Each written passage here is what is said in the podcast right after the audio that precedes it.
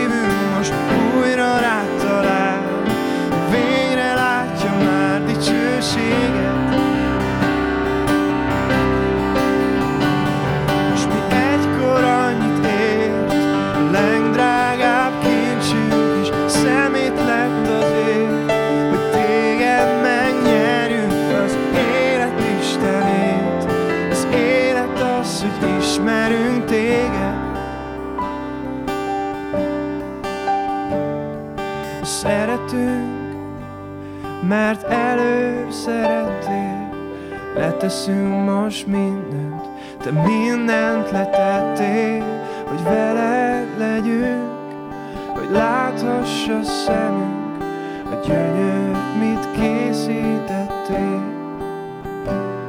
Egy új jövőt készítettél. Testvérek, egy szép Zsoltárt fogunk megnézni ezen a délutánon. Ha van nálunk Biblia, akkor kerestjük meg közösen a 36. Zsoltárt, és az egész Zsoltárt fel fogom olvasni. Nem hosszú Zsoltár, 13 versből áll az egész. A gyülekezet, gyülekezet fennállva hallgassa Isten igéjét. A karmesternek az úr szolgájáé Dávidé. A bűnös ember szíve mélyén ott suttog a bűn, nem számít neki az Isten félelem. Sőt, azzal hízeleg magának, hogy bűnével gyűlöletet tud szítani. Szája rontást és családságot beszél, nem akar okos és jó lenni. Rontást teszel ki ágyában, nem a jó úton jár, nem veti meg a rosszat. Uram, szereteted az égig ér, hűséged a fellegekig, igazságod olyan, mint a hatalmas hegyek, ítéleteid, mint a nagy mélység, embert és állatot megtartasz, Uram. Mi drága a te szereteted, Istenem! Szárnyad árnyékába menekülnek az emberek, duslakodnak házad bőségében, örömöt árasztasz rájuk, mint patakot.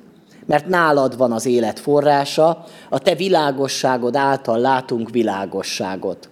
Maradj hűséges a téged szeretőkhöz, igazságos a tiszta szívűekhez. Ne taposson rám a gőgösök lába, ne, ne tegyen bújdosóvá a bűnösök keze. Majd elbuknak a gonosztevők, elterülnek, nem tudnak fölkelni. Imádkozzunk. Köszönjük Istenünk ezt a Zsoltárt, és köszönjük neked, hogy ezáltal is akarsz minket közelebb vonni magadhoz, imádságra is buzdítani a mi szívünket, életünket, ajkunkat. Szeretnénk Istenünk, hogyha ez meg is történne ezen a mai estén, szeretnénk meglátni ennek a Zsoltárnak az üzenetét, hogy bánsz a bűnös emberekkel, és mennyire a te kegyelmedre szorulunk mindannyian. Kérlek Istenem, hogy ezt a kegyelmet ad nekünk ma este is. Amen. Foglaljon helyet a gyülekezet.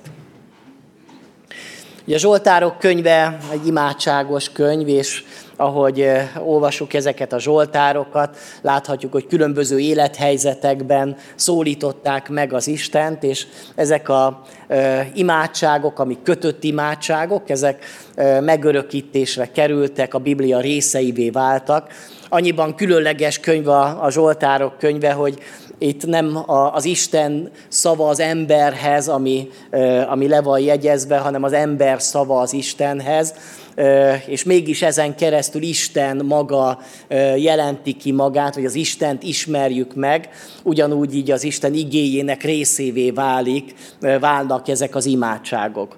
Annak idején ezek az imádságok énekes formában is megszólaltak, és a mai napig is a zsidó közösségekben ezeket a zsoltárokat éneklik, de akár más közösségekben is zsoltárokat énekelnek, amikor Isten tiszteleti éneklésről van szó.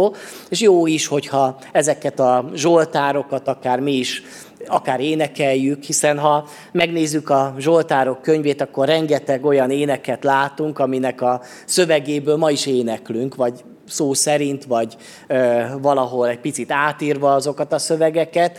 Nagyon sokakat inspirálnak tehát ezek a zsoltárok, és az is jó, hogyha egy-egy Zsoltárt mi is elimádkozunk, úgy kezünkbe vesszük, és imádságként mondjuk el az Istennek, és ködben mi magunk is átgondoljuk, elmélkedünk ezeken a, a Zsoltárokon. Tehát hasznos a Zsoltárok könyve. Szerintem nagyon sok keresztény ember számára az egyik legkedvesebb olvasmánya a Bibliának, már csak azért is talán, hogy könnyebben értelmezhető könyvről van szó, és talán könnyen azonosulni tudunk azokkal a, az élethelyzetekkel, érzésekkel, amik megfogalmazódnak ezekben az imádságokban.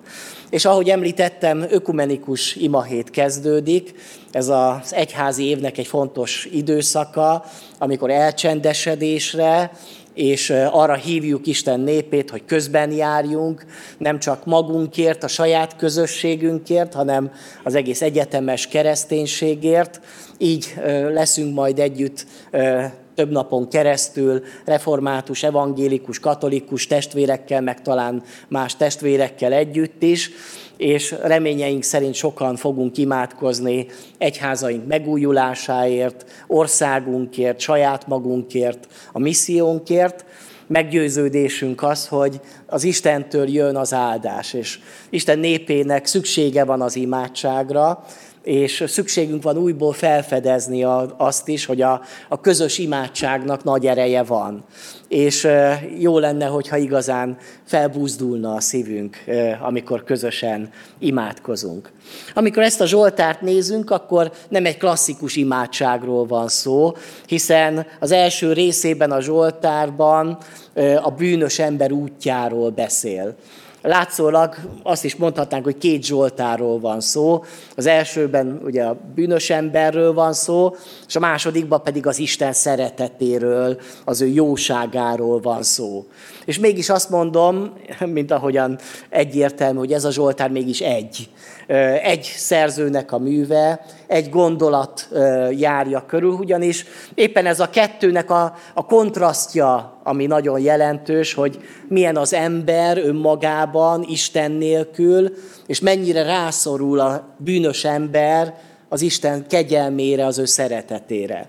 És ezt fontos magunknak is folyamatosan újból és újból felismernünk, akik bár megigazult emberek vagyunk, és én azt gondolom, hogy Isten sok munkája van már a mi életünkbe benne, és ennek látható jelei is vannak az életünkbe, de ha őszinték vagyunk, akkor mégiscsak azt kell látnunk, hogy kegyelemre szoruló emberek vagyunk, akik magunk is bűnöket követünk el, akik hibázunk, akik tévedünk, és akik, hogyha Isten megvonná tőlünk az ő szeretetét, az ő vezetését, akkor, akkor ugyanúgy visszatérne az életünkben az a régi állapot.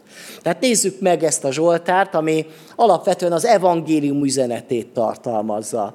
Azt az üzenetet, ami az új szövetségben nagyon szépen kivirul előttünk, hogy az Isten szereti a bűnös embert, és a bűnös emberért az életét adta az Úr Jézus Krisztus, azért, hogy ne meghalljon, hanem éljen, azért, hogy legyen lehetősége megváltozni, egy új életet kezdeni. És ebbe a Zsoltárba is ezek a gondolatok vannak bele rejtve, ezt a gondolatot ismerte föl már az Ószövetségnek a szerzője, ugye azt írja ennek a Zsoltárnak a felirata, hogy az Úr szolgájáé Dávidé ez az ének, tehát Dávidnak a felismeréséről van szó, és amikor a bűnös emberről beszél, akkor gondolhatott saját magára is Dávid, hiszen ő maga is, ismerve az ő élettörténetét, tudjuk, hogy nem csak a korai időszakában, amikor még Istentől talán lehet, hogy távol volt, hanem amikor már az Isten embereként, királyaként volt, akkor is bűnöket követett el, és az Isten kegyelmére szorult. Így tulajdonképpen saját magáról is ír a Zsoltáros, és jó, hogyha mi is, amikor ezt a Zsoltárt olvassuk, akkor nem csak úgy a bűnös emberekre gondolunk, hogy igen, hát vannak a bűnös emberek, de azok nem mi vagyunk, ugye? Tehát ez a része, ez úgy, ez úgy nem ránk vonatkozik, majd a Zsoltárnak a második felébe ott majd találunk majd, ami nekünk tetsző dolog, de a Zsoltár első része is igen, valahol rólunk szól, és egy, egy tükröt tart elénk arra, hogy mire is képes az ember szíve. Ugye azt mondja itt eh, ez a Zsoltárnak rögtön második verse, hogy a, a bűnös ember szíve mélyén ott suttog a bűn. És eh, ez egy eh, nagyon-nagyon szomorú felismerése az embernek, ugyanakkor a, talán a legmélyebb felismerése az önismeretünkben, hogy a bűn az nem kívülről jön az életünkbe, és nem azáltal, vagy nem azért lesz valaki rossz emberré, vagy, vagy, vagy bűnös emberré, mert hogy a körülmények őt kényszerítették, Ma nagyon sokszor az ember így felmenti magát, hogy azért tettem, mert ilyen környezetbe születtem, mert szegény voltam, szegények voltak a szüleim, vagy nem foglalkoztak velem a szüleim, és bizonyára ez is sok mindent jelent azért, ami, amilyen életutat jár be az ember, hogy milyen körülmények között is él, vagy milyen hatások éri az, érik az életét, de ezen túl a bűn az nem kívülről, hanem belülről jön. És ez az, ami, ami miatt ezzel nehezen tudunk mit kezdeni. Mert hogy lehet, hogyha még a körülményeinket meg is tudjuk változtatni, és valahol tudunk segíteni azon, hogy egy olyan környezetet teremtsünk magunk körül, ahol, ahol valahol egyfajta biztonság, szerető környezet, család, és akkor majd biztos nem fogok elkövetni bűnt, mert csak jó hatások érnek engem, de mindez nem igaz, mert hogy a bűn nem csak kívülről érkezik, hanem a bűn belülről. A Zsoltáros felismeri azt, hogy a, az ember szíve mélyén ott suttog a bűn, hogy a szívünk legmélyén van a bűn. A szív az az embernek a legbensőbb bénye. Az, az aki, amit lehet a lelkünknek, a szellemünknek mondani, az, ami személyiségünknek a középpontja, ami, ami a legfontosabb része a személyiségünknek. Ugye erről, ezért mondja a Biblia, hogy minden féltve őrzött dolognál jobban őrizd a szívedet. Vagy Jézus azt mondja, hogy boldogok a tiszta szívűek, mert ők meglátják az Istent. Ez a szív a legfontosabb dolog, és Isten a szíveknek a vizsgálója. Amilyen az én szívem, olyan ember vagyok bár csak látnánk ugye a szívünket, de az úgy el van rejtve, hát fizikailag is ugye a szívünket nem látjuk, de tudjuk azt, hogy dobog, legalábbis reméljük, hogy még dobog, mert ha nem dobogna, már nem élnénk. De az a szív, ami, amiről beszél itt a Szentírás, az a szellemi értelembe vett szívünk, az is láthatatlan kívülről de mégis meghatározó, és amilyen a szívünk, olyan lesz a jellemünk, olyan lesz a beszédünk, olyanok lesznek a kapcsolataink. Lehet egy ideig talán uralkodni azokon az indulatokon, érzéseken, de az ember szívének a, a mélyén suttog a bűn. És ezért nem nagyon tudunk vele mit kezdeni, mi magunktól hiszen nem tudjuk ezt a suttogást elcsendesíteni. Ez a suttogás örökösen arra kényszeríti, vagy bátorítja az embert, hogy elkövesse a bűnt. Ez a suttogás lehet olyan, mint az Éden kertben, hogy Éva fülébe bele suttogta szinte a kígyó, hogy vétkezzen, hogy szembe forduljon az Istennel. Ugyanúgy suttog a mi szívünk mélyén is a kísértő, és visz rá minket arra, hogy olyan dolgokat tegyünk meg, amit egyébként nem szeretnénk, hogy megtegyünk.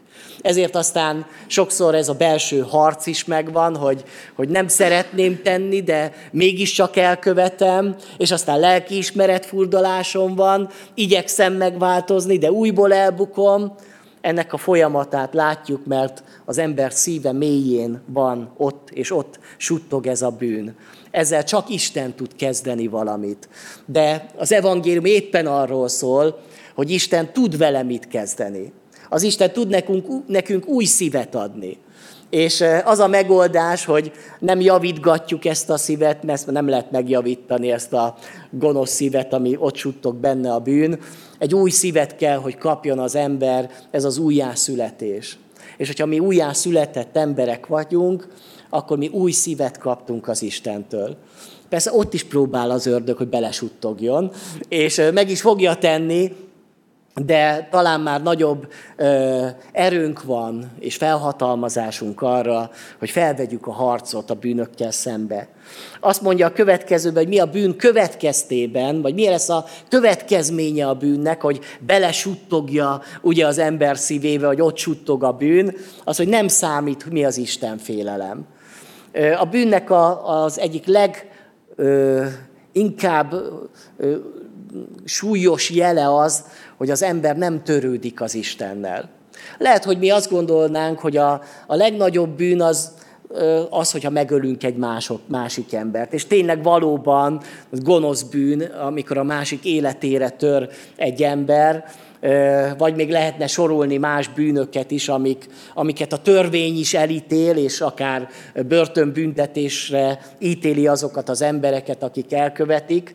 De a Biblia szerint a bűnnek a mélysége, vagy a legnagyobb bűn, az mégiscsak az, hogy az ember nem törődik az Isten félelemmel, hogy nem hisz az Istenbe, hogy nem nem az Istenhez menekül, hogy az Istentől távol tartja magát, mert a bűn maga tart távol bennünket a, a, az Istentől.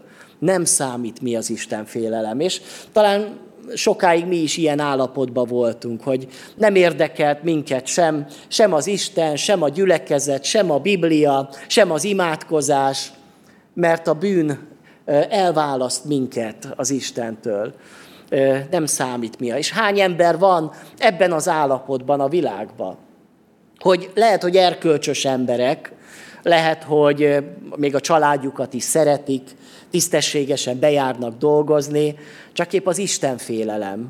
Ugye nincs nekem semmi bűnöm, hallottam én már ilyet emberektől, hogy semmi, igaz, semmi bűnt nem találok magamba, Hát de hát nem hiszel az Istenbe. Jézus is maga mondja azt, hogy a bűn az, hogy nem hisztek én bennem hogy nem hiszitek sem, sem az atyát, sem pedig Jézus Krisztusba.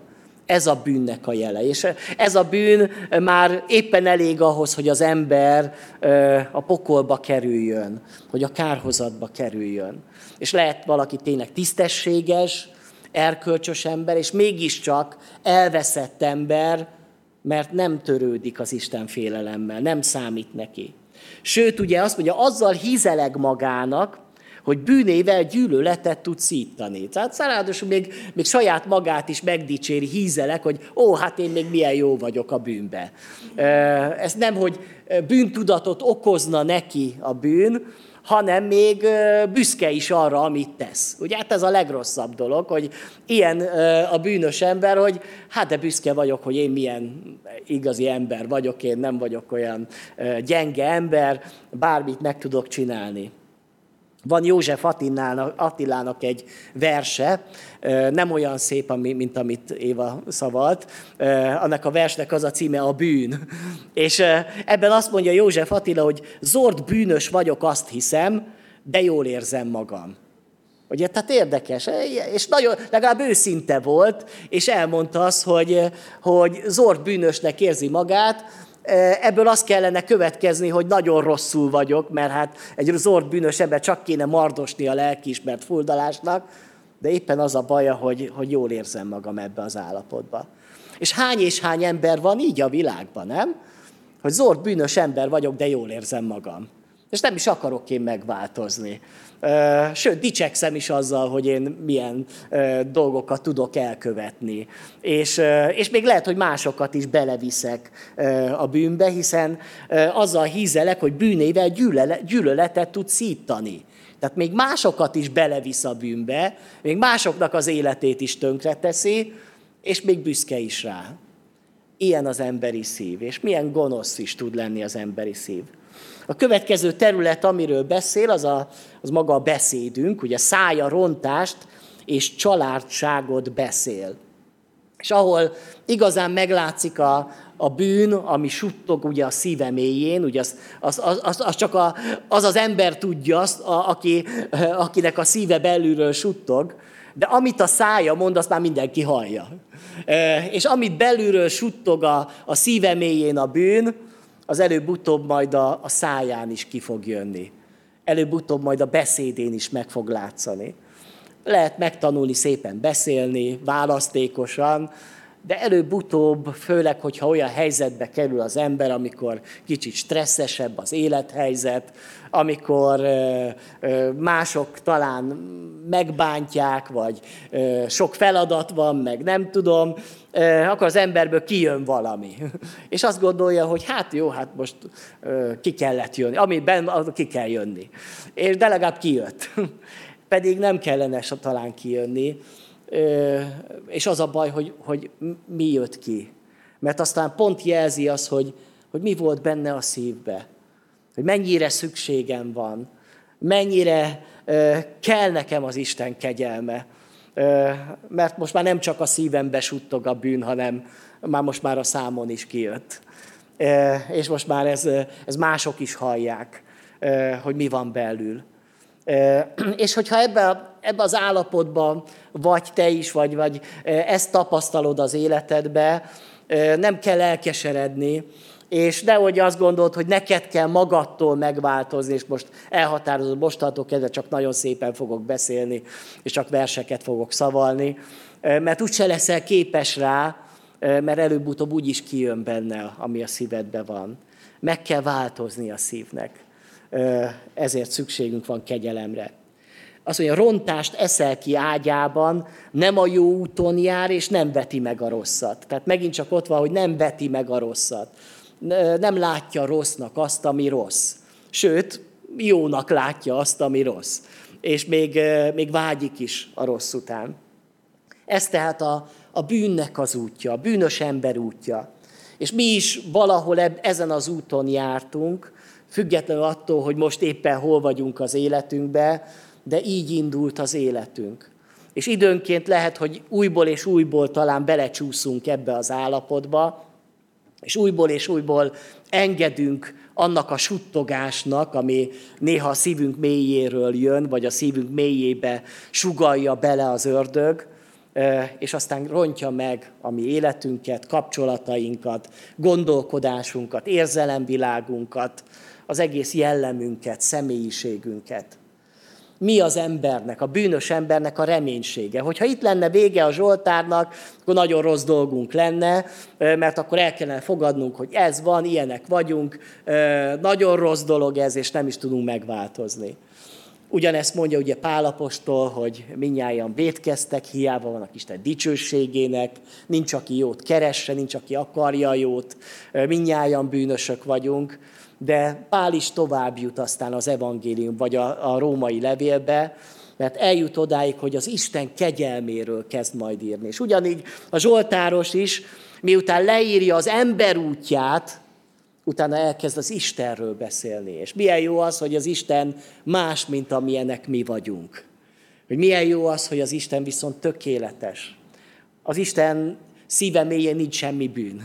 Neki nem suttog a szíve mélyén a bűn és ő nem beszél álnokságot, családságot, nem hízeleg azzal, hogy milyen rosszat cselekszik, benne nincsen olyan, hogy tagadná az Isten félelmet, ő tökéletes. És hát milyen az Isten? Uram, a szereteted az égig ér, hűséged a fellegekig. És ezek, bár költői szavak, mégsem mondhatnánk azt, hogy ez csupán a költői képzeletnek a műve, mert hogy az Isten szeretete és a másik tulajdonsága, a hűsége, az valóban hatalmas. Olyan, ami összeköti az eget a földdel. Mert hogy az ég az a, nem csak a fizikai értelemben az eget jelenti, hanem az ég az a mennyet is jelenti, az Isten lakóhelyét jelenti, a föld meg a földet, ahol, ahol mi emberek vagyunk, és az ég és a föld között óriási a távolság, óriási a szakadék. De ezt a szakadékot az Isten szeretete és az Istennek a hűsége hidalja át. És hogyha ezt a képet látjuk, akkor megelevenedik előttünk az evangélium, hogy úgy szerette Isten a világot, a földet, hogy az egyszülött fiát adta, az égből jött el Jézus a földre, áthidalta az Isten szeretete és az ő hűsége az eget a földdel. És ez az evangélium. Ezt sokszor le is szoktuk rajzolni, hogy van az ég és van a föld, kettő között óriási szakadék, de közötte ott a kereszt. És ez a kereszt áthidalja ezt a szakadékot. És ezen a kereszten keresztül, az Isten szeretetén és a hűségén keresztül kerülhetünk vissza az Isten, Isten közelébe. És nincs más út. Ugye maga Jézus mondja, hogy én vagyok az út, az igazság és az élet, és senki nem mehet az atyához, csak én általam. Nincs más lehetősége a bűnös embernek a szabadulásra, csak is az, hogyha felismeri az, hogy én képtelen vagyok bármit kezdeni önmagammal, a bűnömmel, de az Isten szeretete megment engem. És azt mondja, az igazságod olyan hatalmas, mint a hegyek, ítéleteid, mint a nagy mélység. Olyan érdekes, hogy amikor beszél az Isten szeretetéről és hűségéről, utána beszél az Isten igazságáról és ítéletéről.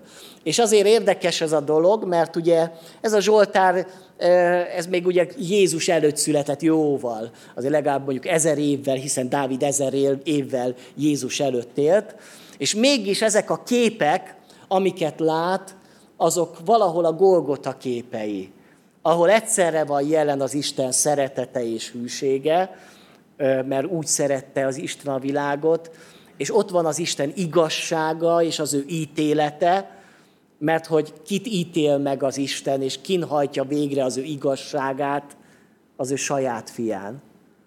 És ez, ezek a képek itt vannak előttünk ebben a Zsoltárban, egyszerre az Isten szeretete és hűsége, egyszerre az Isten igazsága és ítélete, és mind a kettő igaz. Nem csak egy olyan Istenünk van, aki szeret, de ugyanak az igazságról megfeledkezik, mert hát ha csak ez a tulajdonsága lenne, hogy a, a, a, a szeretet igazság nélkül, az önmagában csak valami szentimentális dolog lenne. Persze az igazság szeretet nélkül az meg nagyon kegyetlen lenne. A kettő együtt. És ez egyedül csak az Istenben van meg. Tökéletesen. Az ő igazsága, hűsége, ítélete és igazsága. És ez az, ami megmenti az embert. Ez az, amibe belekapaszkodik az ember. Ott a kereszten. Hogy az Isten igazsága megítélhetett volna engem is. És jogosan mondta volna ki felettem az ítéletet hogy te bűnös ember vagy, és látom a szíved mélyén a suttogó bűnt, hogy hogyan teszi tönkre a te beszédedet, a kapcsolatodat velem, hogy hogyan hizeleksz magadnak, és hogyan próbálod megmagyarázni a bűnt magadnak, meg másoknak is. Ezt mind látom. Elítélhetnélek, de mégsem teszem. Helyette elítéltem az én fiamat, az egyetlenebbet, a legtisztábbat. Rajta hajtotta végre Isten az ítéletet. És amikor az ember felismeri az Isten szeretetét, ez az, ami minket az Isten közelébe hoz. Ez az, ami minket össze tud törni. Nem csupán az, hogy az embert szembesítjük, hogy hú, de bűnös ember vagy. Ez még önmagában kevés ahhoz, hogy az ember megtérjen. Meg kell lássa az Isten szeretetét, hűségét, igazságát és ítéletét egyszerre. És amikor ez úgy megérti, megérinti, akkor, akkor felismeri, hogy erre volt szükségem. Ez az, ami megmenthet engem. Mert hogy Ráadásul azt írja a Zsoltás, hogy embert és állatot megtartasz, Uram. Hogy a, az Istennek még a, az állatokra is gondja van ezek szerint. Tehát nem csak az embert menti meg, az Isten megmentő szereteteit az állatokra is. Hogy eznek milyen teológiai következményei vannak, szerintem ebben ne gondoljunk bele, talán nem is olyan fontos, de érdekes az, hogy oda teszi a Zsoltáros, hogy embert és állatot megtartasz, Uram hogy, hogy egy állatnak is csak az Isten a reménysége. És addig van élete, amíg az Isten őt életbe tartja. És amikor gyönyörködik ebbe a Zsoltáros, akkor utána eljut odáig, hogy dicsőíti az Istent. Már leborul az Isten előtt. A bűnös ember, akinek a szíve mélyén még ott suttogott a bűn, de fel, meglátja az Isten szeretetét, és aztán kimondja, hogy mi drága a te szereteted, Istenem.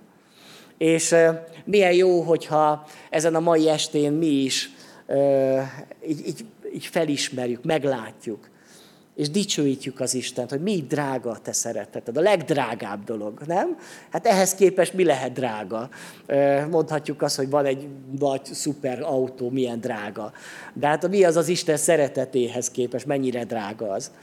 És mégis az Isten adja nekünk ezt a drága szeretetét, úgymond pazarolja ránk az ő szeretetét. És néha csak, sokszor csak tényleg pazarolja, mert észre se vesszük az Isten szeretetét, és elmegyünk mellette, vagy, vagy nem törődünk ezzel a nagy szeretettel. De olyan jó, hogyha ezen a mai estén is egy picit rátekintünk erre a szeretetre. És engedjük is, hogy az Isten így szeressen bennünket átöleljem. Egyedül ő tud így szeretni. Emberek mi, ugye szó volt a múlt héten a szeretetről, mi a magunk szeretetében nagyon korlátozottan vagyunk képesek szeretni. Azzal a szeretettel, ahogy Isten szeret minket. És ezért van szükségünk arra, hogy ebbe a, erre rá csodálkozva az Isten szeretetére, engedve, hogy az Isten szeretete minket átöleljen, és azt a bűnös szívünket is úgy átölelgesse az Isten, és aztán lesz belőle valami jó dolog. És aztán azt látjuk, hogy e, itt a Zsoltáros már el is mondja a szabadulás útját, hogy a szárnyad árnyékába menekülnek az emberek. Tehát, hogy menekülnek az emberek. Hát miért kell menekülni? Hát menekülni valamilyen katasztrófa vagy baj elől kell. Hát az ember felett ott van az ítélet. Az az ítélet, hogy a bűnös ember elszakad örökre majd az Istentől, ezért menekülni kell, hozzá menekülni Istenhez. Láttam milyen, nem tudom melyik film volt az, amikor valamilyen meteorit jött a Földre, és akkor már nagyon közel volt, és az emberek bujkáltak ilyen barlangokba, építettek barlangokat a föld alá, nem mindenki mehetett be, csak nagyon fontos embereket engedtek oda be, de ez volt az egyetlen lehetőség, hogy menekülni, elmenekülni valahová. De hát az ember a bűne elől hová meneküljön? Önmagam elől hová menekülhetnék?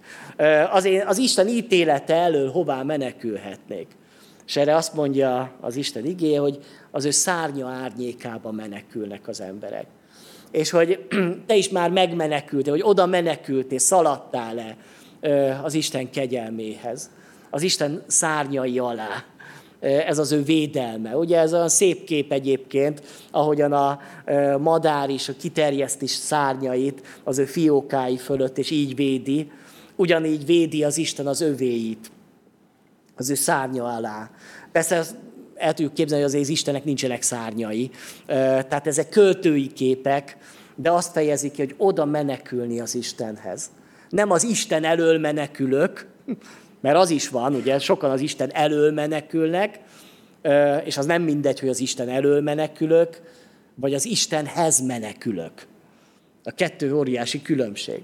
És a kérdés az, hogy te Isten elől menekülsz, vagy az Istenhez menekülsz.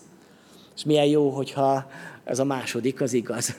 És hogyha milyen jó az, hogyha ezt tudjuk erre bátorítani az embereket, hogy, hogy az Istenhez menekülj, ne, ne szaladj előle, ne szaladj a bűnbe, menekülj az Isten felé. És aztán milyen áldásbokban részesül az, aki Istenhez menekül. Mert hogy mi, akik én azt gondolom, hogy hozzá menekülünk, azért vagyunk itt, mert hozzá akarunk menni. Ő benne akarunk belekapaszkodni az ő kegyelmébe. Az Isten azt mondja, hogy azok, akik hozzá menekülnek, azok nem csak azt kap, tapasztalják meg, hogy, hogy úgymond megmenti őket, hogy megmenti saját maguktól, a bűneiktől, a szívük mélyén suttogó bűntől, hanem azt is mondja, hogy dúslakodnak házad bőségében, örömöt árasztasz rájuk, mint patakot. Hát ez az áldás, ugye? Tehát, hogy az Isten megáldja az övéit. És ráadásul nem pici áldást mond, az az ige, hanem azt hogy dúslakodnak a házad bőségében. Hát az Isten házában nagy bőség van, mert az Isten gazdag Isten, nem egy szegény Istenünk van, ővé minden, ő teremtett mindent. És az ebből a bőségéből, a Isten házának a bőségéből áraszt az övéire az Isten. Hát ezt azt gondolom, hogy ezt megélni, megtapasztalni, ez jó. És akkor a kérdés az, hogy éljük-e ezt, hogy tapasztaljuk-e a mindennapokban, hogy, hogy, hogy, hogy én duslakodom az Isten áldásaiba, hogy árasztja rám, és úgy, mint a patakot ömlik rám ez az áldás.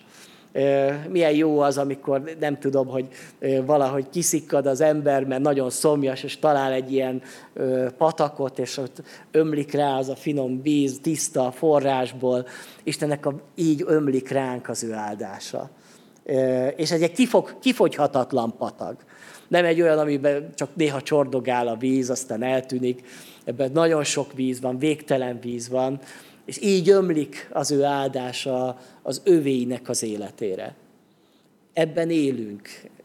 Ezre, ez, ezre van szükségünk. Én meggyőződésem, hogy amikor Isten népe összejön, amikor Isten népe az Isten jelenlétébe lép, akkor az Isten patakja ömlik ránk.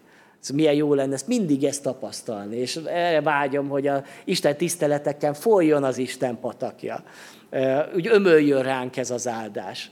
És úgy menjünk haza, hogy igen, már megint jól laktunk, már megint, megint, megint jött valami áldás az én életemre, onnan fölülről, és megint, megint találtam valamit, amit az, az Isten nekem adott ezen a mai alkalmon.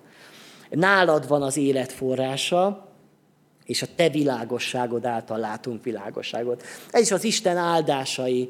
Ugye egyrészt az élet forrása, mert megint ugye a, a patak és a forrás, az éltető víz, ugye, ami megjelenik, ami, ami ugye Istennél van, és ez a forrás az életnek a forrása, az életnek a patakja, ugye az, ahogy az Isten betölti élettel a mi szívünket, valódi élettel, igazi élettel, tölti meg, meg az, és ez egy örök élet is, ugye, tehát hogy az élet forrása sokszor ilyen ö, legendákba, meg, meg ilyen mesékbe, vagy az élet forrását keresik az emberek. És aztán mindent felkutatnak, hogy vajon hol van az élet forrása. Hát a Biblia elmondja nekünk ezt a titkot, hogy az élet forrása az Istennél van. Nálad van az élet forrása. És amikor az Istenre találunk, akkor mi rátaláltunk az élet forrására. Ez nem azt jelenti, hogy nem fogunk megöregedni és meghalni, egyszer meg fogunk halni, de az élet forrása akkor is ott lesz. És majd ott leszünk az élet forrásánál, és ott majd örökké abból fogunk inni, és örökké fogunk élni. És aztán örökké világosság lesz. Olyan szépen írja le a jelenések könyve, hogy a mennybe, az új Jeruzsálemben, ott nem lesz már nap, ami világítson, sem hold. Mert az Isten dicsősége fog ragyogni az ő világossága lesz, ami világít majd. És általa látunk majd világosságot. És aztán kéri a Zsoltáros, hogy maradj hűséges a téged szeretőkhöz. Ugye, önmagában ez a kérés, ezt nem is kellett volna kérni, hiszen Tud az Isten nem hűséges lenni az őt szeretőkhöz? Egyértelmű, hogy, hogy aki, akik ő hozzá ragaszkodnak, akik ő hozzá hűségesek, azokat az Isten nem fogja megtagadni, azokhoz nem lesz hűtlen az Isten. Mégis a Zsoltáros annyira ragaszkodik ehhez a szeretethez, az, hogy maradj hozzám hűséges. Nem is kellett volna kérni, már akkor is megkapta volna a Zsoltáros hogy igazságos a tiszta szívűekhez. Ez is olyan kérés, amit lehet, hogy nem kellett volna kérni, de mégis jó, hogy azért le van írva, rosszat nem tett a Zsoltáros. És aztán végül a bűnösökről beszél még a, a Zsoltár záró részébe, mert hogy a hívő embernek az útja mindig összeütközik a, aztán a hitetlen ember útjához. Hogy ne taposson rám a gőgösök lába. Az, aki megigazul, az, aki már egy új szívet kap Istentől, amiben már nem ott suttog, nem csak a bűn suttog, hanem az Istennek az igazságai, az Isten igéje, az ő szeretete is suttog benne a szívünkbe, meg a szánkon is talán kijön ez, a, ez az igazság. Összetűzésbe kerül a bűnös emberrel, el akarja nyomni a bűnös ember az igaz embert. Ezért kér védelmet, segítséges Dávid a Zsoltár második vagy utolsó szakaszában. Miről szólt át ez a Zsoltár? Az evangéliumról, a bűnös ember útjáról, ami teljes romlottságot jelent, a szívünk mélyéig rejlő romlottságot, és arról, hogy az Isten szeretete mégiscsak megmenti a bűnös embert. És oda kell menekülnünk az ő szárnyai alá, hogy mi is megmeneküljünk, és hogyha viszont oda menekülünk, az Isten nem fog minket ellökni magától. És ha oda menekülünk, akkor megtapasztaljuk azt, hogy az Isten nem csak, hogy megváltoztat, nem csak, hogy kicseréli azt a rossz szívet, hanem az ő áldásait önti rá az életünkre. Hát én ezt kívánom a testvérekre, meg, azt, meg magamnak is, hogy ilyen legyen a mi életünk, ami dúslakodik Isten házának bőségében, és örömöt áraszt ránk, örömöt áraszt ránk az Isten, mint a patakot, örömteli az az élet, ami Istennek való élet, és hogy, hogy ez maradandó legyen bennünk. És ezért fogunk most imádkozni. Ha van bennünk imádság, ha vannak harcaink a bűnnel, azt is elmondhatjuk, ha Isten kegyelmért, az ő szeretetért, akkor adjunk hálát, hogy mi nagyat a szereteted, Istenem. Elmondhatjuk ezt mi is az Istennek, és hálát adhatunk az áldásaiért, vagy kérhetünk tőle még több áldást a mi életünkre, mások életére. Istenem, én hálás vagyok azért, hogy nem magunkra kell tekintenünk, hanem rád tekintünk, és megláthatjuk azt a tökéletes szeretetet, hűséget, és mi is elmondhatjuk a Zsoltárosa, hogy mi nagy a te szereteted, Istenem, és mi gyönyörűséges az, és menjen kívánatos a számunkra, és nem akarunk mi előled menekülni, és belemenekülni a bűnbe, vagy a, a mi vágyainkba, vagy bármi másba, hanem hozzád akarunk menekülni minden egyes napon, minden pillanatban. Szeretnénk, hogy a jövő héten is tudnánk hozzád menekülni, amikor vannak támadások, vagy kísértések, nehézségek, vagy próbák. Minden élethelyzetben, Uram, hozzád menni, hozzád menekülni. És köszönöm neked azt, hogy te nem csak megvédesz bennünket, megóvsz bennünket, hanem adod az áldásaidat már itt a földi életünkben, és aztán majd egyszer, mikor majd ott leszünk nálad, akkor ezek az áldások minden akadály nélkül folynak majd, és örökké ott velünk lesznek. De Uram, köszönöm neked, hogy már itt a Földön is tapasztaljuk, éljük ezt. Szeretnénk, Urunk, a jövő héten is, meg a, az életünknek a hátralévő részében a Te örömödből kapni minden napon, és abból tovább is adni másoknak, akik talán még nélkülöznek, vagy éppen menekülnek előled. Kérlek, hogy minél több embert vonj magadhoz a Te szereteteddel. Amen.